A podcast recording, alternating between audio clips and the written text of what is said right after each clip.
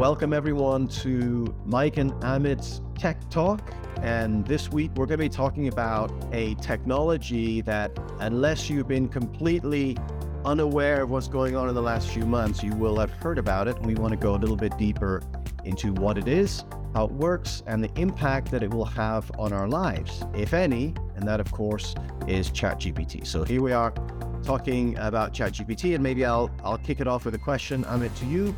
What is it? How does it work? And how is it different than what we saw in the past? literally, like you said, right? Unless you've been living under a rock, this thing has probably rocked your world already, right? And it's already evidently threatened to disrupt multiple industries, including ours, right? I mean, the entire education sector is up in flames saying, hey, we're all going to lose our jobs and all our previous exams and tests and courses are up in flames. Look, let's take it one step at a time, right? I mean, look, there's nothing really new about this particular technology. This is based on stuff that, at the very least, was introduced by Google in 2017, 2018, which was the transformer, which does not just look at single sentences or just a combination of words, but takes the whole argument or it takes the whole paragraph or the whole conversation into account when predicting what comes next or when trying to understand what's going on.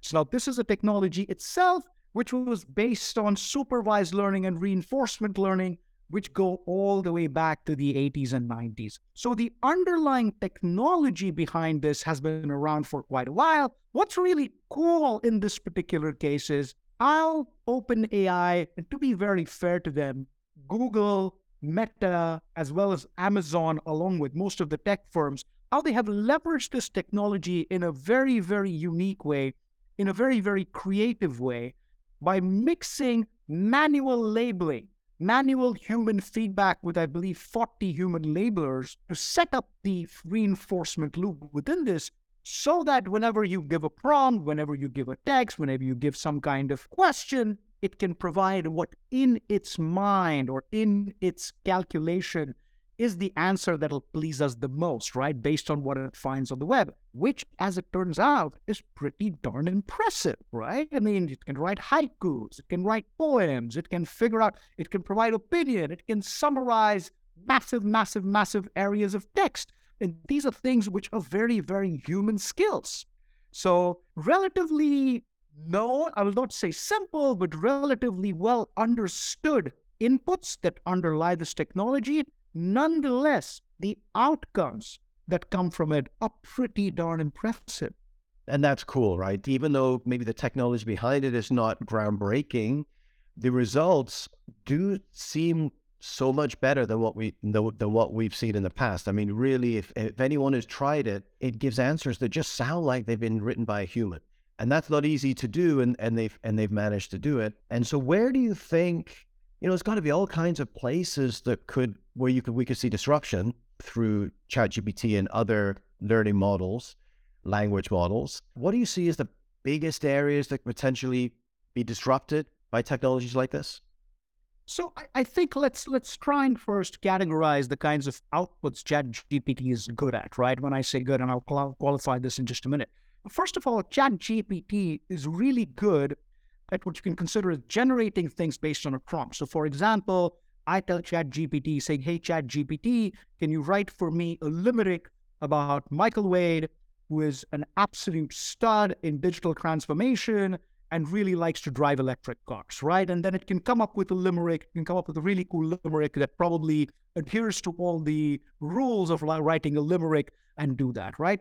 The other thing it can do is I can tell ChatGPT saying, hey, ChatGPT, I really need to write an, a 500 word essay on the Korean War for my assignment. And I'm literally running out of time. I completely forgot about it. Can you write for me a 500 word essay on the Korean War? And it can very quickly do that at a reasonably high level, right? It's not going to be perfect, but can do that at a reasonably high level. It can make projections within reasonable range, but it can also make interpretations within a relatively narrow range. What are the kinds of areas we might use that for? The interpretations could perhaps be used for summarizing things that we normally use human beings for. Think about legal documents, right? Think about understanding long conversations. Think about summarizing meetings, which till yesterday we had human beings taking notes for meetings. We don't need them to do that now. in terms of making small projections or in terms of generating relatively new output, think about writing the first draft of perhaps not a paper, but writing the first draft of an executive summary, writing the first draft of an email, doing some basic copy editing work that can then be edited, writing basic code that can then be edited by somebody who's really, really proficient at it. Somebody who's really, really proficient at coding Python or R or whatever that is probably still spends a reasonable amount of time writing the first scratch code and then adding bells and whistles and improving upon the syntax. If she could already start with a baseline code that you then just have to improve, and not only that, and then get it translated to five different languages, which you might not know, in the click of a button, that's real value. That's real disruption. But I think in both cases, Mike, and I'd love to hear your opinion on this, I am not seeing disruption. I'm seeing disruption here, but I'm not seeing disruption here that'll take away jobs. I'm seeing disruption here that's really it's kind of like the calculator, right? I mean, it might take away a niche amount of jobs, but by and large, it's going to make us all better off. I don't know what your thoughts are on this.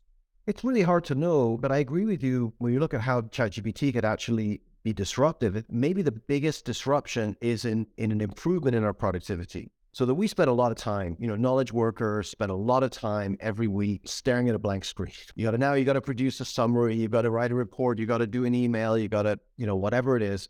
And if you can get ChatGPT to give you the first draft, that could potentially save, you know, two, three hours a week. And if you add that up over millions and millions of knowledge workers, it's a hefty increase in productivity. And like you say, it's it's actually using your time more productively so you can get you can get more done. It's not necessarily replacing jobs. You know, there's a lot talked about oh how it's going to disrupt the education system and all that, but I think it's going to disrupt lazy educators Completely. more than anything else, right? Teachers and professors who are lazy, they just you know use the same questions year after year, and it's just you know cough up this fact or an article, regurgitate textbooks, those kinds of things. And that was never really serving the purpose of education anyway. So now they're going to be forced to think about things that a technology like ChatGPT cannot do so easily, like combine knowledge or come up with new knowledge or make a specific example in a specific situation of particular knowledge. And that's something that humans can still do a lot better. So I think from within the education system, I welcome it because it's going to cut out some of those really, really lazy, lazy things that don't really contribute to very good education anyway. And I do think there's ways that it could improve our world. You know, we've used Google forever. We think Google is great. And we didn't really think, yeah, but Google's not taking it to the last step, right? He's giving us links to where we could find the answer, but he's not actually giving us the answer. So now we actually get the answer to something. We realize, wow, you know, that's something we've we've actually been missing without realizing we've been missing it. You know, it's it's amazing you should say that because you know I always thought of this as saying, "Hey, look, I go to Google and say, hey, I'd like to eat at a really really nice restaurant. Can you point me?" And it says, "Hey, look, if you go north for two miles, you'll find a bunch of nice restaurants out there. And it's up to me to go north, go two miles, look at the 50 restaurants there and find the one that I like, right? What Chat GPT is doing is saying, hey, look, based on what little I know about you, if you go north for two miles, turn right, and the first left restaurant on the left, that's something that you might want to try out. Is that going to be the perfect answer? I don't know, but it's already taking a step further that Google in these last 20 years has not been able to take in many ways. Let's talk about Google a little bit because, of course, as soon as ChatGPT came out, a lot of people said, well, that's it for Google, right? And certainly it does provide, as we talked about, this kind of additional added value above and beyond what you get from Google without advertising, right? So this is the issue for Google. Even if it had the technology, and there's indications that did have technology, of course, the a bit of a botched uh, release last week of Bard, but nevertheless, the issue for Google is where's the advertising? If there's no click, there's no money. They'll have to think of another another way to make money.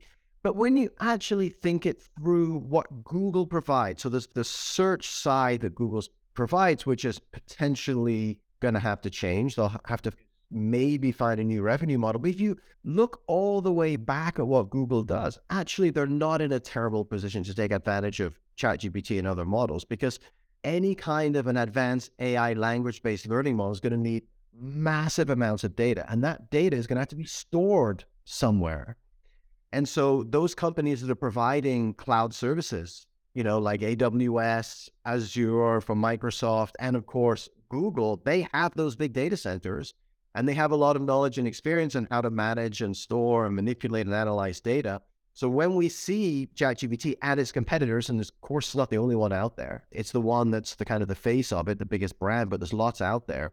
The ultimate winners could in fact end up being the infrastructure providers, both on the cloud layer, but also the infrastructure layer, the actual core technology, because there's certain chips that are better suited, they're better designed to facilitate these types of AI processes. So I think there's a whole tech stack that stands to benefit from this growth. And I guess this is a question for you, Amit. You know, ChatGPT as the front runner from OpenAI seems to be taking a big lead, but do you see that they will eventually kind of win the game to be the dominant? Or if you do think there's going to be a, a dominant player out there?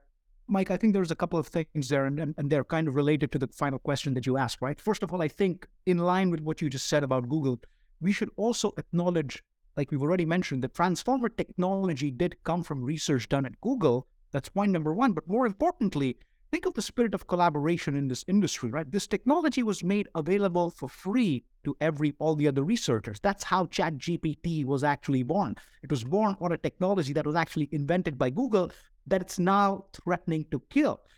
But that's the spirit of collaboration that exists, thankfully, at least so far, in the machine learning field. I'm with you, right? I don't see a clear path for disrupting Google in this? I mean, there's a few things happening here. First of all, I mean, it's not obvious to me that Google hasn't thought this through. They thought that, uh, I think they did think this through, right? I think they did see uh, the potential for ChatGPT, both the positive and negative. I think there are a large group of extremely, extremely smart people sitting there who not only understand technology, but do understand business models as well. I think they've been caught off guard by the kind of crazy reaction the public has given to ChatGPT. I don't think they're caught off guard by the technology per se. They knew it all along. They probably knew its potential as well as what it can and cannot do, right? And there was a little bit of innovator's dilemma in there, but I don't think that. Secondly, personally, I think ChatGPT is an extremely cool tool. It's an extremely fun tool. But what's really going to excite me is not so much ChatGPT, is going to be the apps that sit on ChatGPT. I might be wrong about this, but this is this to me is like us in 1991 sitting and discussing the hypertext transfer protocol, right? Look what a cool protocol this is, and look how revolutionary it is, which it was. But then five years from now, did we really talk about how cool HTTP was? Or we spoke about how cool the websites that were built on that were? Right? And those are the things that really revolutionized our lives and continue to do that. I think of GPT 3.5 and GPT 4 that's coming up and Chat GPT, which is one small application. I think of it as an underlying core technology. And now I'm waiting for smart people to come up with really cool ideas. And these are the ideas that might eventually revolutionize our lives. So I have a feeling personally that Chat GPT is going to be one of perhaps a few different tools of this ilk that will drive us over the next 10 years. We might have, obviously, ChatGPT is brilliant at language. By the way, ChatGPT sucks at mathematics. Evidently, if you ask it to add five digit numbers, its error rate is more than 10%, which is unacceptable, right? Think about that. But we've got others which are brilliant at animation, right? We've got yet others which are amazing at touching up pictures. There are others that can you give uh, text prompts and it can create videos for you they're all kind of based on the same underlying transformer technologies. So I think ChatGPT, along with a bunch of these other really, really cool applications, is what's going to revolutionize our lives in the future. It is kind of ironic, right? Because we think of these new technologies as being really, really good on the math side, really good, but not very good on the language side. And that's, you know, predictions from the from way back have, all, have always overestimated the ability of computers to to manage and manipulate language, but underestimate you know, their ability to to do complex mathematics. And here we see a little bit the opposite, right? It's not great at traditional math, but it's really good at language, not just English, but lots and lots of different languages and computer languages too. I think that's one of the big changes. But let me ask you this question in the future, and then I'll, I'll give my point of view after. And you've already suggested what this might be, but do you think we'll be still talking about ChatGPT in five years? I think in a few years, I think in five years, we'll still be using the technology that ChatGPT is based on, probably much more improved. We'll be using apps that are based on something that looks, works like Chat. I personally don't think we will be talking about ChatGPT in five years. You know, at this point, it probably seems like a bold. I don't know if it seems like a bold statement. I don't know if it is.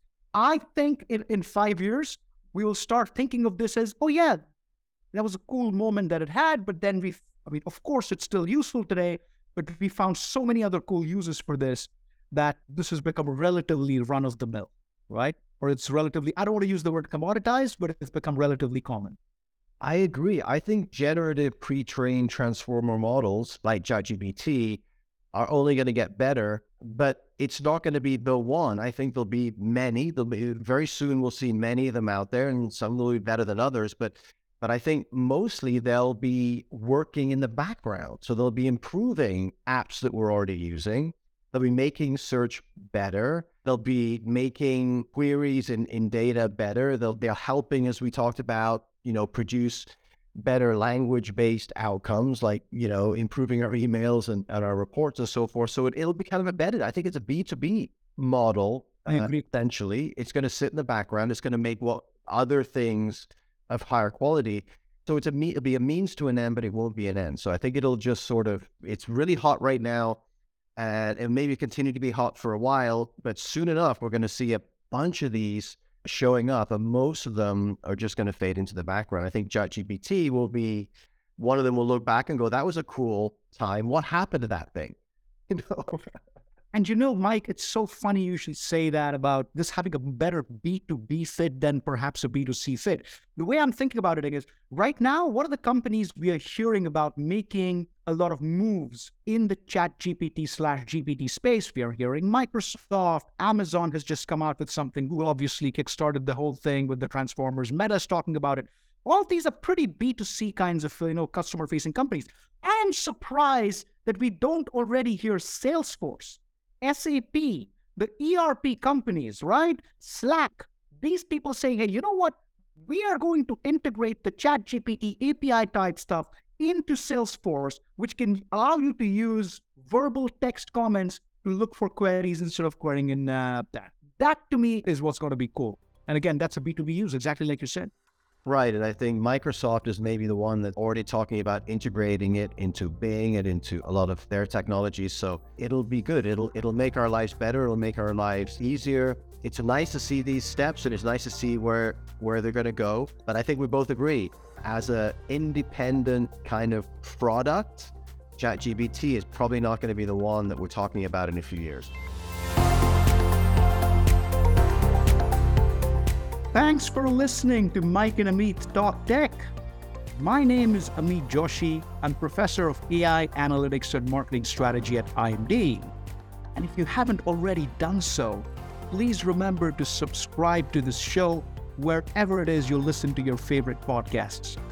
And to learn more about IMD's management courses, please visit imd.org.